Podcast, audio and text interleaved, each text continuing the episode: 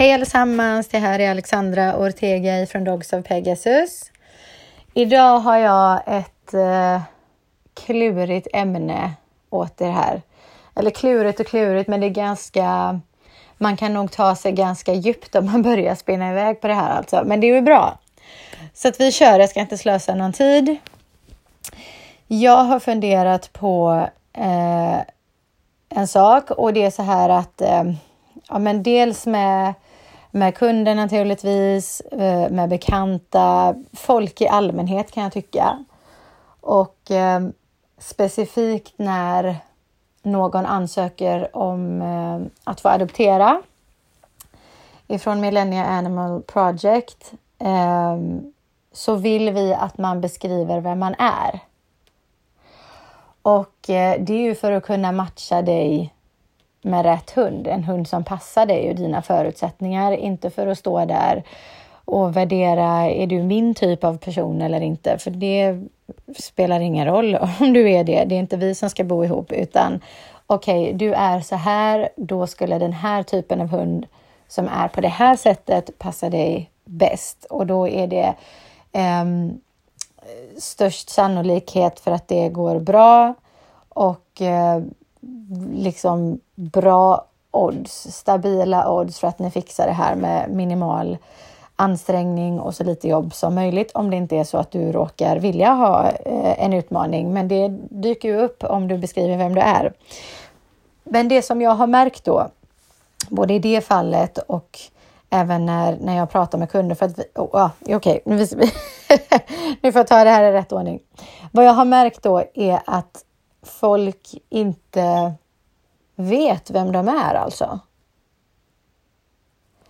Eh, hur direkt jag än ställer den där frågan, om jag så skriver Vem är du? Beskriv dig själv.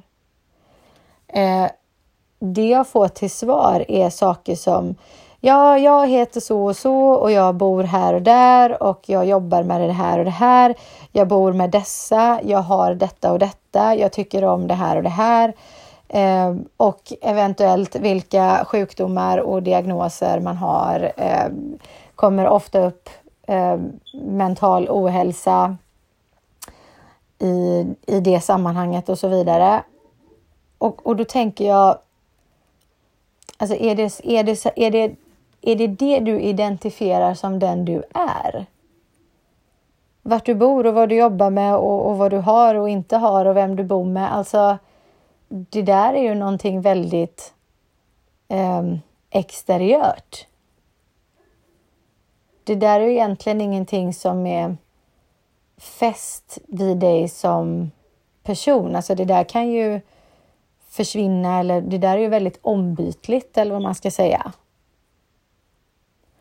Och eh, egenskaper, personliga egenskaper är inte fullt så ombytligt. Alltså jag tror ju att man föds med vissa grundegenskaper, helt ovetenskapligt eller jag vet inte, det kanske är vetenskapligt men, men inte så vitt jag vet. Alltså vad jag, vad, min iakttagelse är att man föds med vissa grundegenskaper. Jag ser det i, i andra djur än människan till exempel.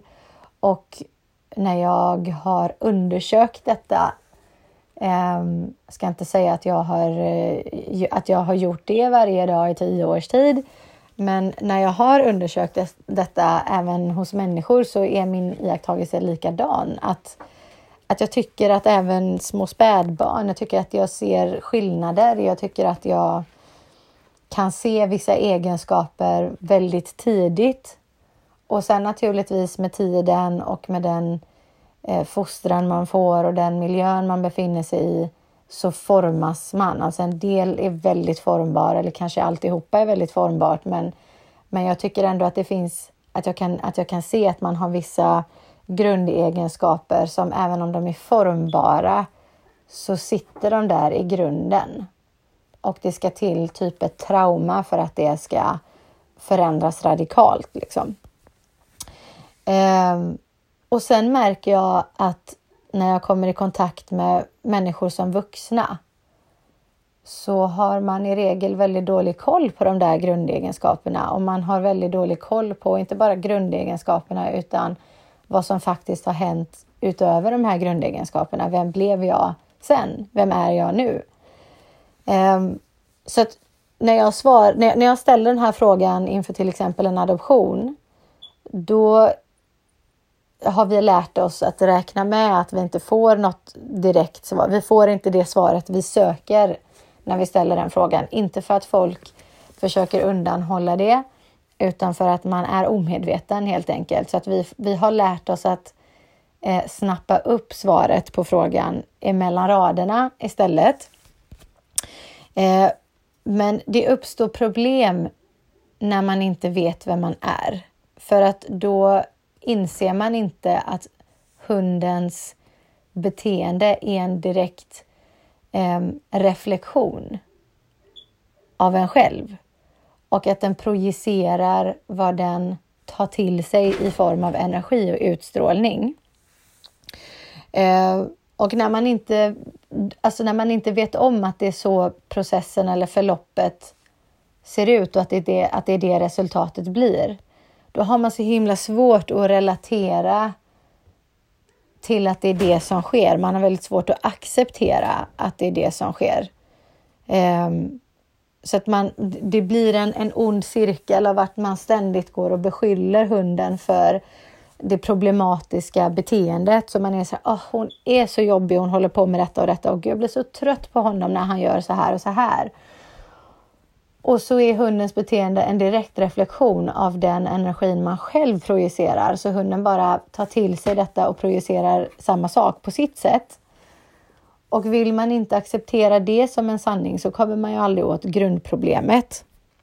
Så att jag har listat så många som 30 egenskaper här som jag tänkte läsa upp för er. Och då är min tanke att man antecknar de här. Jag ska försöka ta det så långsamt som möjligt, men man kan ju alltid lyssna om. Och då är min tanke att man ska anteckna det här och eh, skapa en profil av sig själv.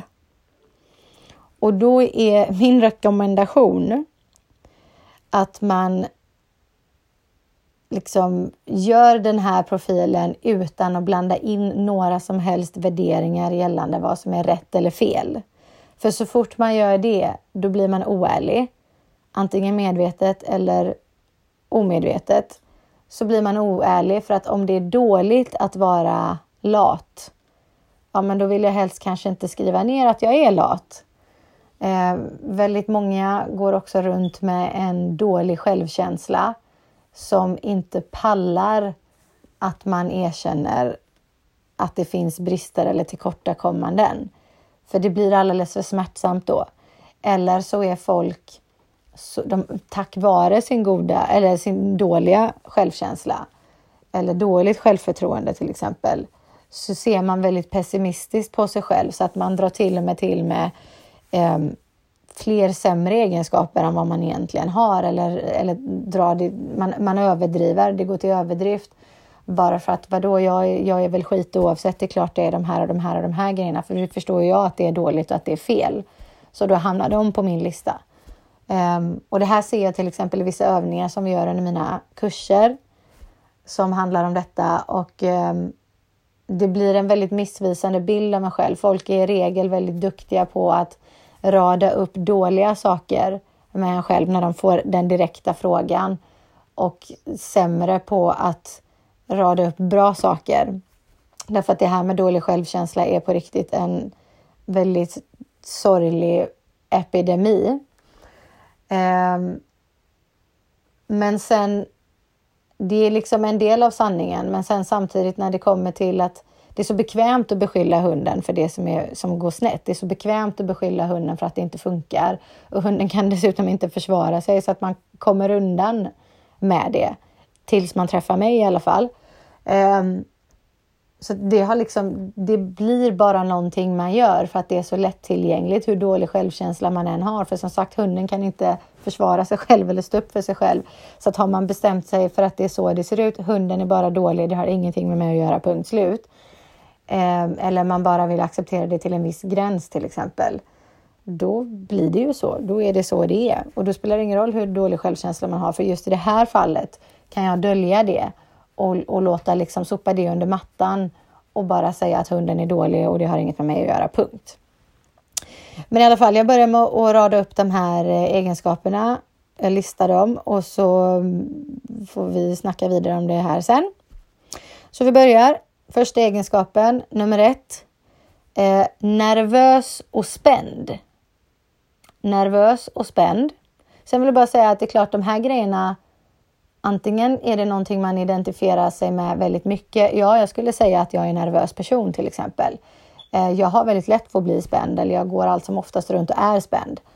Då skulle jag lägga det i min... Då skulle, jag, då skulle jag notera det som en av mina egenskaper. Men sen kan jag vara världens chillaste människa. Det betyder ju inte att jag är immun mot att bli nervös. Så att när jag säger de här egenskaperna, då tänker jag inte mig som det är klart att jag blir nervös ibland eller jag blir nervös när jag ska ha ett viktigt prov eller jag, ska bli, jag blir nervös när det är någon, liksom, ja, men någonting väldigt viktigt som står på spel. För det är ju ganska naturligt för oss alla att bli. Utan när jag säger egenskap då tänker jag att det är någonting man ofta antingen går runt och är eller har väldigt lätt att bli. Så kan vi säga. Så första, nervös och spänd. Nummer två, ängslig och lättskrämd. Alltså, vad ska man säga, en orolig själ till exempel. Man har lätt för att bli... Eh, jag tror att är man ängslig så har man lätt för att vara pessimistisk. Ehm, man har lätt för att, att fastna för det negativa i saker och ting. Man har lätt för att haka upp sig på negativa perspektiv. Man har lätt för att skapa negativa perspektiv och så vidare. Ängslig och lättskrämd alltså. Sen nummer tre, då har jag skrivit laid back, chill och odramatisk. För säkerhets skull har jag skrivit tre grejer där i samma. Eh, men bara för att, att, vara lite målande i beskrivningen så att ni, ni har lättare för att se framför er vad jag ser framför mig. Alltså en avslappnad person som eh, är odramatisk, har lätt för att rycka på axlarna, saker och ting rinner av en. Sen har vi nummer fyra, energisk och aktiv. Då tänker jag mig en person som har lätt för att bli rastlös, kan ha svårt att sitta still, eh, stort behov av att vara fysiskt aktiv eller, eller det kanske kan vara mentalt aktiv också, men man måste hålla igång. Och man har svårt för att kanske, jag kan tänka mig att sådana personer har svårt för att vara i nuet um, och, och, bara vara. Liksom. Kanske inte svårt, svårt för att vara i nuet, utan svårt för att bara vara svårt att sitta still och bara liksom uppskatta det utan måste hålla igång hela tiden. Eh, vad hade vi mer? Sen hade vi fem. Lat och bekväm. Kan jag räcka upp handen här med en gång kan jag säga. eh, lätt att ta den enkla eh, vägen.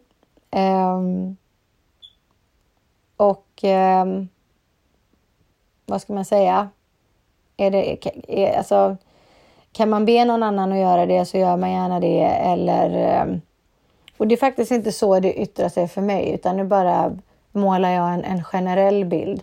För mig, min lathet, jag måste vara väldigt motiverad av någonting som inspirerar mig personligen för att agera. Annars är det väldigt lätt för mig att, att liksom bli lat och skita i det. Um, så, så, så, så yttrar det sig för mig. Och um, ja, jag har lätt för att liksom vara bekväm av mig. Vad ska jag ta för exempel? Hmm. Ja, jag, brukar säga, jag brukar säga till folk när jag beskriver det här att om jag inte hade haft hundar så skulle jag ligga på sofflocket och käka praliner hela dagen. Så att ja, You get the picture. Sen har vi sexan. Introvert och reserverad. Kanske inte behöver någon eh, ytterligare förklaring. Sen har vi sjuan, alltså motsatsen, extrovert och social. Och en introvert person kan ju vara social också i, sin, i sitt lilla crew. Men jag tänker mig en, en, en extrovert och en extrovert social person eh, som trivs som fisken i vattnet i en social miljö, som söker sig till sociala miljöer, som, har väldigt, som är väldigt bekväm där. Och en introvert person, en reserverad person i motsatsen. Sen har vi åtta, allvarsam. Nio, lättsam, alltså också två motpoler. Eh, 10. Tålmodig. 11. Otålig. 12. Kort stubin och temperamentsfull. Eh, där känner jag definitivt igen mig själv kan jag säga. Eh, jag har fått utveckla ett system för att jag inte ska smälla av tidigt. Där jag tänker på min andning. Eh, bara för att liksom, vad ska man säga, komma tillbaks. När jag känner hur den där, när jag känner att min stubin är tänd, då är det inte lång tid kvar tills det blir en explosion. Så att så fort jag känner att den är tänd, då har jag utvecklat ett system där jag, det går som en, en signal direkt till min hjärna att nu måste du pausa, sätt igång och andas. Tänk på din, på din inandning, tänk på din utandning, var närvarande i det. Och då bromsar jag den där gnistan och förlänger stubinen. Eh, hamnar med fötterna på jorden igen. Eh, börjar liksom eh, stävja den där explosionen. Och i och med att det här... För när man har kort stubin, då hinner man inte resonera kring saker och ting förrän explosionen är ett faktum. Men när du förlänger stubinen, då hinner man analysera saker, då hinner man komma med de här logiska argumenten där man inser att jag har faktiskt ingen anledning att explodera nu eller om jag har det så är det bättre att jag inte gör det och så vidare. Så att man får liksom lagom fönster för att kunna ändra den banan. Ehm, sen har vi 13 spirituell. Och då tänker jag andliga personer, i brist på bättre uttryck, lite flummiga, lite sådär... Um, um, allting, allting man, man anammar en verklighet som inte bara bygger på vetenskapliga bevisade faktorer utan man vågar tro på saker som inte ingår i den vetenskapliga kategorin. Eh, sen har vi, nu ska vi se, min lista försvinner för mig hela tiden. Sen har vi 14, känslosam och dramatisk. Och då tänker jag mig en person som har känslorna på utsidan, som har lätt att dramatisera saker. Skulle de ta viktiga beslut mitt inne, mitt i en sån här känslo-outburst så skulle deras liv bli väldigt ostabilt och medföra en massa negativa konsekvenser. För att det är inte alltid så himla positivt att ta liksom långvariga eller permanenta beslut i sina mest känslosamma ögonblick. Och om man ger sig hän sin känslosamma egenskap eh, så är det lätt att det blir labilt, liksom, när man inte kan stävja sina känslor, när det inte finns något resonemang i saker och ting som väger upp eller åtminstone balanserar eh, den känslosamma sidan. Då har man lätt att dramatisera allting och så blir allting så himla big deal och då går man igång på det känslomässigt och så bara spinner man iväg. Eh, man kan också när man är så där överdrivet känslosam bli irrationell och svår att, resonera med. Liksom. Sen har vi 15, intellektuell. En människa som eh,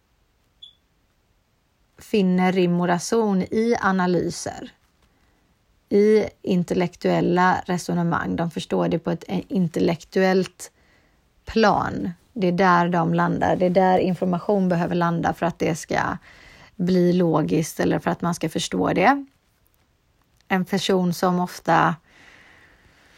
Eh, jag kan tänka mig att, att, att, akademiker många gånger har en, en... Eller att de många gånger, att de ofta har en stark intellektuell egenskap, till exempel.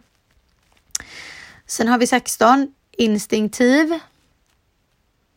Eh, magkänslan är stark. Magkänslan är väldigt eh, tydlig för en instinktiv person. Eh, man hör den, man hör den där rösten hela tiden. Man, eh, den är aldrig långt borta. Man känner de där känslorna väldigt starkt. Det går inte att ignorera. Man är bekväm med att lita på sin magkänsla. Eh, saker och ting sker väldigt reflexmässigt. Eh, mycket sitter i, vad ska man säga, det sitter i ryggmärgen och man reagerar reflexmässigt helt enkelt. Också en sån grej som jag själv känner igen mig i väldigt starkt. Sen har vi 17, strukturerad. Och då tänker jag mig en person som eh, är väldigt organiserad eller gärna organiserar saker och ting, är punktlig, duktig på att planera, har bra framförhållning och så vidare. Ni förstår. Och då tänker jag mig naturligtvis 18 som motsatsen, ostrukturerad. En person som ofta är spontan, tar saker in the moment, inte vill boka upp sig för mycket och för långt i förväg, inte är speciellt punktlig. Um, får ju lov att räcka upp en hand här också då kan jag ju säga för egen del. uh, jag ju ett nötskal. Sen har vi 19. Självständig. Kanske inte behöver fördjupa så mycket i det heller. Vi har 20. Motsatsen kan jag tycka då. Inställsam, vill gärna vara till lags. Och då eh, kopplar jag det samman med att det är viktigt för en att eh, känna tillhörighet till någonting större. Eh, till, till en grupp kanske. Eh, man är väldigt mån om att göra andra nöjda. Eh, man kanske att sticka ut och gå sin egen väg kanske inte går jättemycket hand i hand med att vara inställsam och vara till vilja vara, viljan, den här starka viljan att vara till lags. Sen har vi 21, konflikträdd. Ja, det har jag ju ett helt poddavsnitt om det liksom, så det kan man ju lyssna på om man behöver en fördjupad förklaring. Eh, 22, god självkänsla. Och sen har vi 23, gott självförtroende, en, en människa som är trygg i sig själv. Och eh, skillnaden mellan självkänsla och självförtroende är att självkänsla, om man har god självkänsla, då känner man att man är värdig som person, man är värdig som individ oavsett vad man kan. Jag har ett, en, en stark känsla av egenvärde till exempel. Medan god, gott självförtroende är att jag vet att jag kan en massa saker, jag är duktig på saker eller jag vet att jag har lätt för att lära mig saker så jag känner mig inte eh, jag är inte en person som känner mig hindrad, lätt hindrad i att, att lära mig nytt och klara av saker. Liksom. Och man kan ha gott självförtroende och dålig självkänsla till exempel. Man vet att man klarar av saker men kanske ändå inte känner sig värdig, exempelvis. Um, sen har vi, vad var vi nu då, 24 auktoritär och pondus. Det går väl också hand i hand med att man är trygg i sig själv eh, och att man för sig med en, en säkerhet och en integritet och en god självkänsla. Det är allt det där paketerat i ett och det ger en pondus, det ger eh, det skapar karaktär, vad ska man säga? Det, det ger dig auktoritära vibbar därför att nu när, när en sån person går in i ett rum så känner man nästan en omedelbar känsla av respekt för den här människan. Kanske till och med innan den ens öppnat munnen, bara, på, bara baserat på hur den människan för sig. Um, hur den liksom svävar över rummet, eller man ska sveper över rummet heter det, med blicken. Det, man, det är motsatsen till att ha en flackande, nervös, osäker blick. Man sveper över ett rum, man kan möta folks blick.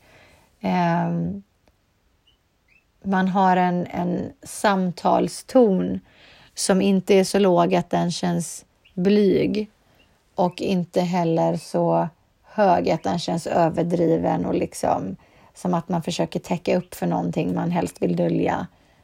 Eh, ja, ni förstår. Sen har vi 25 bestämd. Och då tänker jag beslutsam, lätt för att ta beslut, tar gärna beslut, eh, vet vad den vill, tänker jag då. Sen har vi 26. Ihärdig och uthållig. Alltså en person som kan knockas av livet eller vad som helst och reser sig gång efter annan, gång efter annan och fortsätter, fortsätter, fortsätter, stånga sig blodig eh, för att få igenom sitt mission. Sen har vi eh, 27. Det lät som jag, nu får jag för mig att jag har sagt 27. 25 bestämd, 26 ihärdig, uthållig, 27 för snäll och mesig. Jag har skrivit här. Man är alltid lite för snäll. Man, man är lite grann mesig. Folk kör gärna över en. Um, man har problem med att liksom speak up. Man tycker det är lite svårt eller eh, går lite hand i hand med konflikter det här också. Man, man vill inte trampa på någon, man vill inte ha, liksom, ha något otalt med någon eller man bjuder alltid för mycket, man, man bjuder på för mycket liksom. Man, man, eh, man ställer upp och ställer upp och ställer upp och så blir det att istället för att folk ska respektera en och ställa upp tillbaka eller bara vara hänsynsfull och, och, och schysst tillbaka så kan det bli motsatsen för att man är mesig. Man, det känns ganska gränslöst där. När någon är gränslös så drar det till sig individer som kör över en. Så att man kanske också, ofta upplever alltså att man känner sig överkörd många gånger. Och det kan definitivt ha att göra med att man är för snäll. Inte att förväxlas med snäll, för snäll är definitivt inte att vara mesig. Men för snäll kan lätt bli det. Sen har vi 28, modig. Mm, vet inte om jag behöver utveckla det så mycket. Civilkurage och så. Ehm, och jag har skrivit modig och äventyrlig på samma. Så att jag tänker, eh, vilket egentligen nödvändigtvis inte behöver bli. Jag kanske gjorde så för att jag inte ville ha 31 egenskaper. Jämna siffror. Eh, jo, men jag tänker äventyrlig, en person som söker äventyr, som inte vill, inte kanske är mycket för fasta rutiner, utan det får gärna vara eh, olika. Det får gärna vara någonting nytt. Eh, söker spänning. Eh, behöver egentligen inte vara en orädd människa. En modig person behöver inte heller vara en orädd människa. Man bara är så pass modig och så pass men tillräckligt äventyrlig för att inte låta rädslan vara prioritet och vara den drivande faktorn som det är för eh, kanske en ängslig person som, som är lätt skrämd. Och sen har jag blyg. Och det vet jag inte heller om vi behöver utveckla så mycket mer. Blyg, alltså. Ja, nej, de flesta av oss vet vad det innebär. Och sen sista har jag som nummer 30 har jag kreativ. En påhittig person som löser det mesta, väldigt lösningsorienterad. Ibland är man kreativ på ett artistiskt sätt via målande, skapande, olika former av skapande kan vi säga. Um, det kan vara en människa som som sagt ritar, målar, syr, um, sysslar med olika typer av hantverk. Eh, men det kan också som sagt vara en lösningsorienterad person bara som stöter vi på ett problem så, så även om det inte är en eh, hantverksversionen så kanske man är analytiskt kreativ till exempel. Så det här är mina 30 egenskaper. Det lär ju finnas betydligt fler än så här. Jag har bara tänkt att jag har en timme på mig innan eh, podden säger till mig att nu får det vara bra. Så att jag listade de här 30 och tänker att det räcker gott och väl. Och var och en av de här egenskaperna avger ju en viss energi naturligtvis. Alltså vi kan lika gärna, vi skulle kunna likställa ordet energi med vibbar i det här fallet. Alltså varje egenskap avger olika vibbar. Så att självständig avger vissa eh, vibbar, god självkänsla avger vissa vibbar, extrovert avger vissa vibbar, lättsam avger vissa vibbar, otålig avger, ja ni fattar. Eh, så det ger ju dig en viss energi alla våra egenskaper ger oss en viss energi och vi har en specifik kombination av de här egenskaperna också. Ehm, jag menar, det, det, märker ni när ni har antecknat de här egenskaperna och ni ska göra en, skapa en profil och ni börjar med, och när jag säger skapa profil, då menar jag att ni väljer ut de, de egenskaperna som ni identifierar er med och så bara antecknar ni dem, ni skriver ner dem helt enkelt och sen tar man sig en titt på det utan att blanda in några som helst värderingar gällande rätt och fel eller bra och dåligt. Och då får man en väldigt tydlig överblick gällande vilken energi man faktiskt avger. Och först då är man ju står man på samma plan som hunden. Nu först då är ni på samma nivå för att då får du samma överblick av din energi som din hund uppfattar ifrån dig konstant. Och hunden identifierar inte sig så som många människor, liksom, hunden identifierar inte dig så som du eller som många människor gör. Om vi identifierar oss med var vi bor, var vi jobbar, vem vi bor med, vad vi har, vad vi gillar, vad vi inte gillar, vilka sjukdomar vi har, diagnoser och allt vad det är för någonting. Eh, så identifierar inte vi oss alls på samma sätt som våra hundar, för de identifierar oss via vår doft och vår energi. Och jag skulle säga att vår energi får en viss doft också. Jag vet att det finns eh, studier eh, angående just det här specifika temat, men utan, utan att gå in på det eh, så ska jag säga att det är min uppfattning. Det är min personliga eh, tro att, varje, att, att vår energi också får en viss doft. Att vi luktar olika beroende på hur vi känner oss och vad vi vill i varje stund. Och det är så våran hund identifierar oss, via våran doft och via våran energi. Och i och med att de imiterar eller kompenserar, alltså de antingen imiterar vad vi projicerar, vad vi luktar, vad, vad vi, hur vi uppfattas, eller så kompenserar de vad de uppfattar att vi saknar. Så att är jag en av de där för snälla, mesiga personerna så istället för att min hund också blir för snäll så kan den bli territoriell och kompensera för att jag är konflikträdd och alldeles för inställsam och mesig. Så att den blir territoriell och väldigt vaktig, mycket skarpare, mer reaktiv, mer snäv.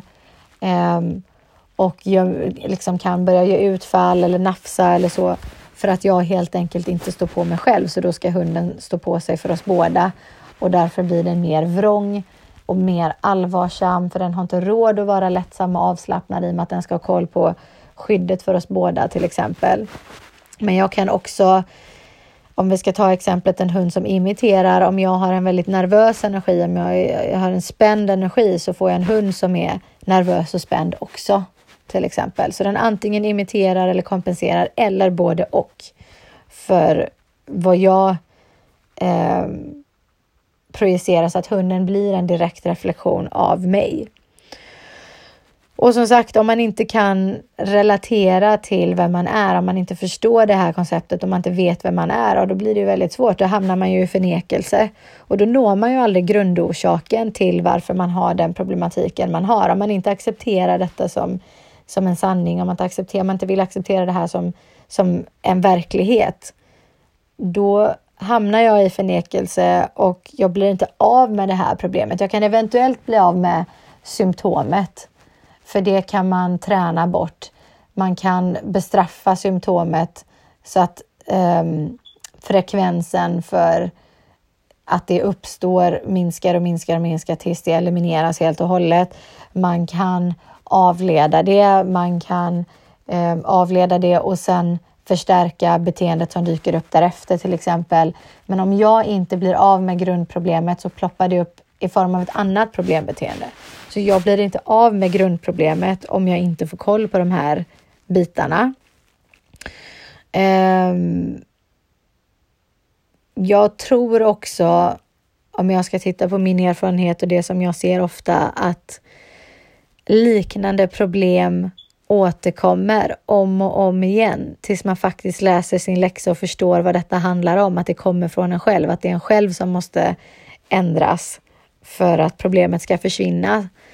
Eh, det är en själv som måste bli medveten och insiktsfull och våga och orka se sanningen och sen orka vidta de åtgärderna som krävs för att, för att, för att saker och ting ska börja rulla och ändra på sig. Ehm, jag tror att det återkommer antingen i samma hund. Man blir av med det för en stund för man har tränat på det, men så ploppar det upp sen igen och så fortsätter det att göra så. Det, det är inte ovanligt att folk säger till mig att min hund blir rädd eller min hund verkar stressad eller min hund blir väldigt arg två månader om året eller halva året eller eh, varje sommar eller allt vad det är för någonting. Regelbundet.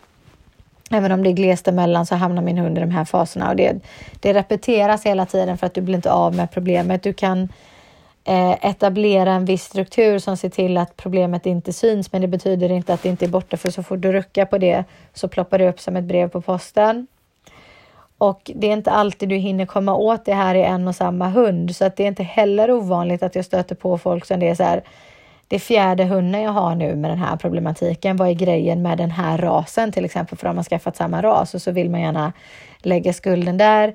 Ibland har man inte alls skaffat samma typ av hund så man förstår inte, herregud, hur kan det här hända med fjärde gången i rad att jag får en hund med de här problemen? Och så är det så här, ja men, ja, och så får jag peka ut vad det handlar om. Um, så att jag ser tendenser att, alltså jag tycker att jag det, det här det har en tendens att upprepa sig tills man lär sig. Och det man inte får glömma är att man själv förändras med tiden, så man kan inte jämföra med tidiga hundar. Det är också väldigt vanligt att folk säger så att men jag fattar inte varför han blev så här. Min förra hund var inte alls sån eller jag har haft sju hundar innan den här hunden. Ingen av dem har varit sån här. Och jag, jag tror att jag har tagit upp det här i podden förr, men alltså. Du har haft sju hundar som aldrig var så här. Hur långt bak snackar vi egentligen? Om du har haft en hund i taget, som sagt den hunden du har nu, den hunden du har nu kanske är fem år gammal och den andra hunden, det var fem år emellan säger vi, du skaffade den hunden du har nu och den, att den andra dog. Så då är det tio år. Det är fem år som du pausar mellan hundarna och din hund är fem år nu. Det är tio år bara där. Och sen kanske din förra hund levde i tio år. Så då är vi uppe i 20 år allt som allt, det här spannet vi pratar om. Och vad händer med en person på 20 år? På 20 år hinner du bli gravid för första gången, eh, få tre ungar på den tiden och de hinner typ i princip bli vuxna allihopa på bara 20 år. Och det händer väldigt mycket med dig som person i en sån process. Du kan hinna bli av med ditt jobb, du kan hinna gå in i väggen, eh, du kan hinna trilla i en depression, du kan hinna bli frisk ifrån en, en depression.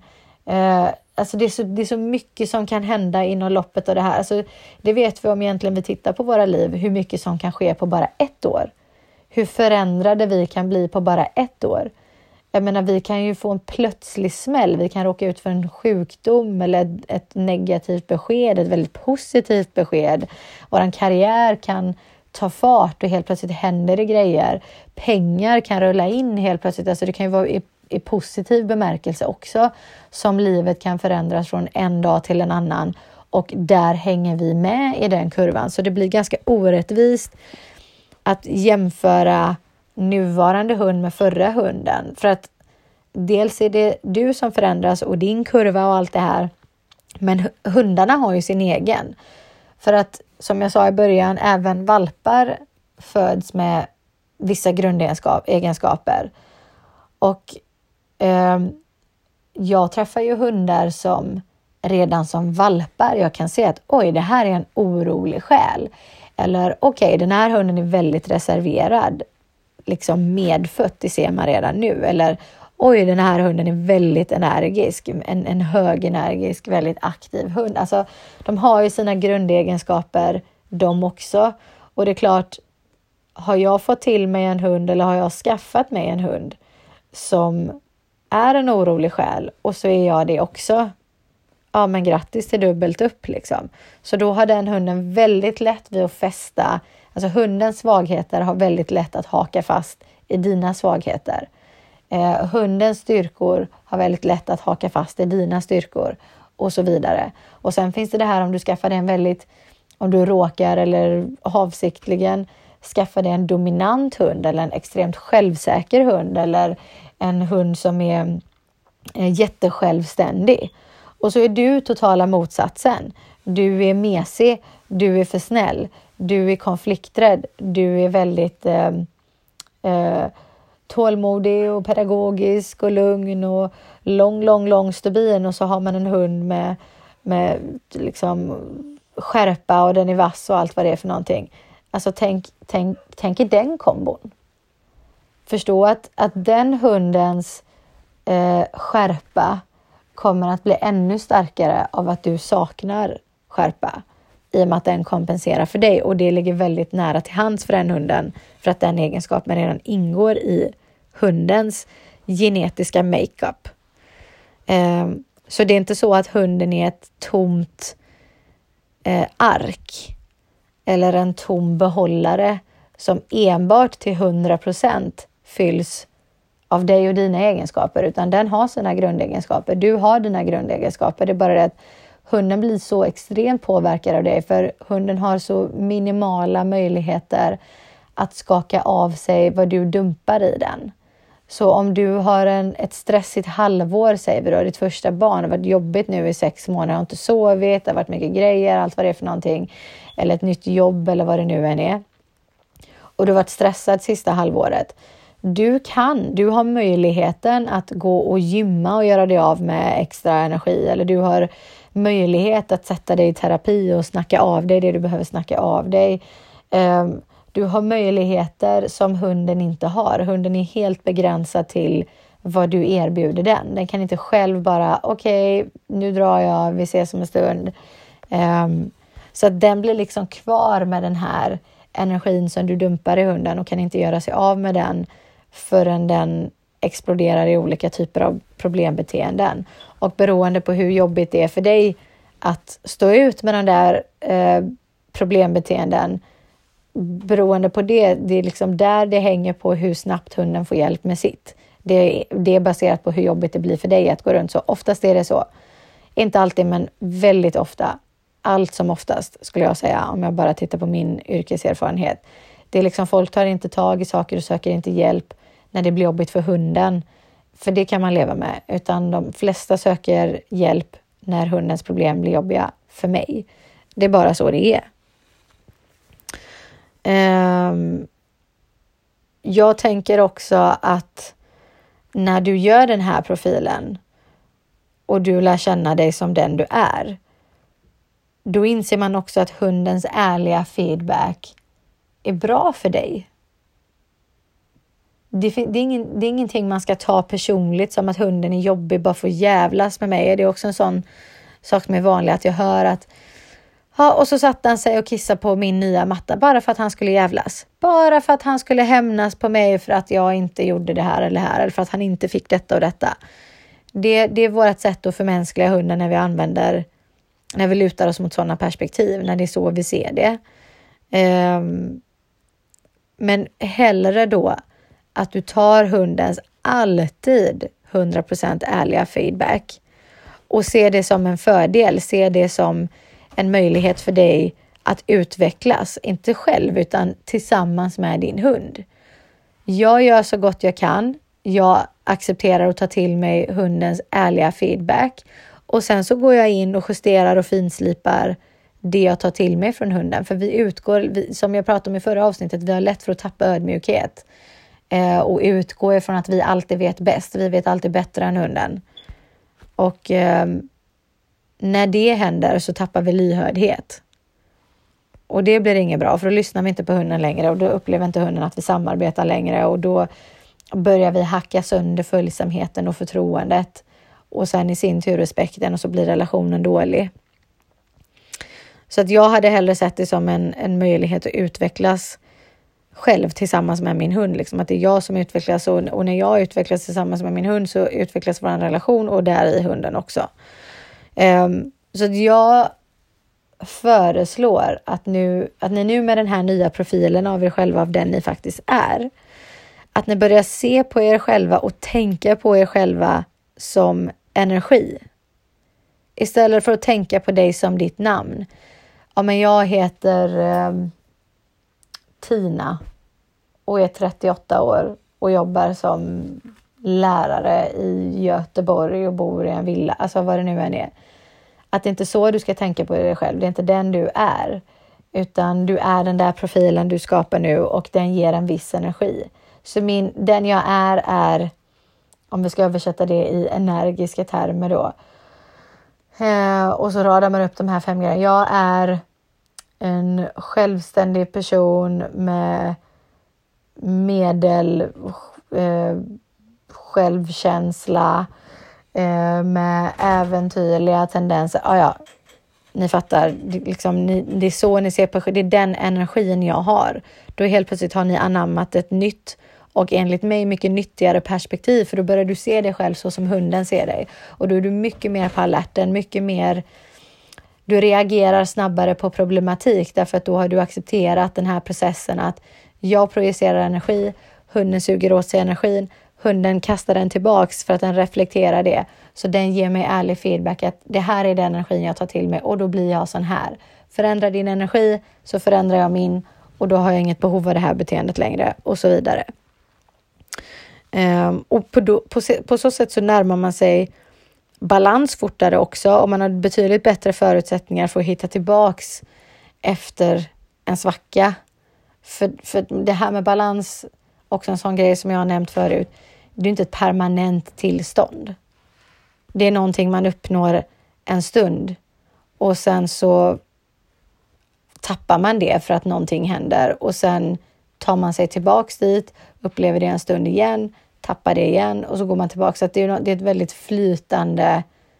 Eh, det är någonting väldigt flytande. Så att, att, vi, att vi hamnar i svackor och tappar balansen. Det är normalt, det är som det ska vara. Det är, det är i våra svackor som vi utvecklas.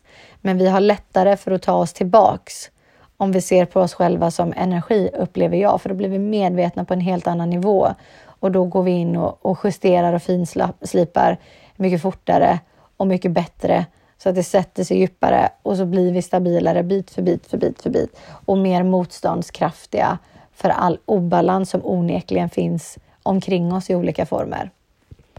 Så ja, det var ämnet för den här gången. Eh, jag hoppas, jag kanske ska dra den där listan en snabbis för säkerhets skull.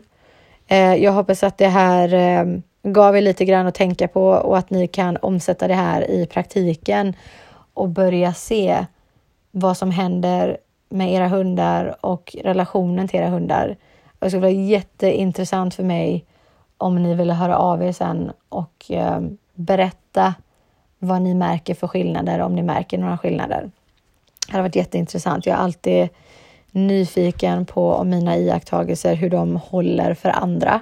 För att de är högst personliga för mig och så baserar jag dem på hur frekvent jag ser dem. Och då skapar jag mig en uppfattning om saker och ting och en åsikt. Ehm, men det har varit jättekul och eller jätteintressant att höra vad som händer om ni anammar det här. Listan över egenskaper, jag drar den en snabbis innan eh, jag avslutar. 1. Nervös och spänd. 2. Ängslig och lättskrämd. 3 laid back, chill och odramatisk. 4. Energisk och aktiv. 5. Lat och bekväm. 6. Introvert och reserverad. 7. Extrovert och social. 8. Allvarsam. 9. Lättsam. 10. Tålmodig. 11. Otålig. 12. Kort stubin och temperamentsfull. 13 spirituell, 14 känslosam och dramatisk, 15 intellektuell, 16 instinktiv, 17 strukturerad, eh, 18 ostrukturerad, 19 självständig, 20 inställsam och vill vara till lags, 21 konflikträdd, 22 god självkänsla, 23 gott självförtroende, 24 auktoritär och pondus, 25 bestämd, 26 ihärdig och uthållig, 27 för snäll och mesig, 28 modig och äventyrlig, 29 blyg. Och 30 kreativ. Okej okay, people, jag hoppas som sagt att det här gör er gott och hör gärna av er med vad ni tycker märker för eh, skillnader. Om ni märker några skillnader så ehm, får vi se om det gör någonting med min uppfattning eller inte. Om inte annat så är det intressant att få bekräftelse också. Ha det nu så gött allesammans så hörs och ses vi. Ha en fin eh, morgon, middag, kväll eller natt eller när ni nu lyssnar på det här. Så får ni ha det så bra. Toodiloo och mot balans!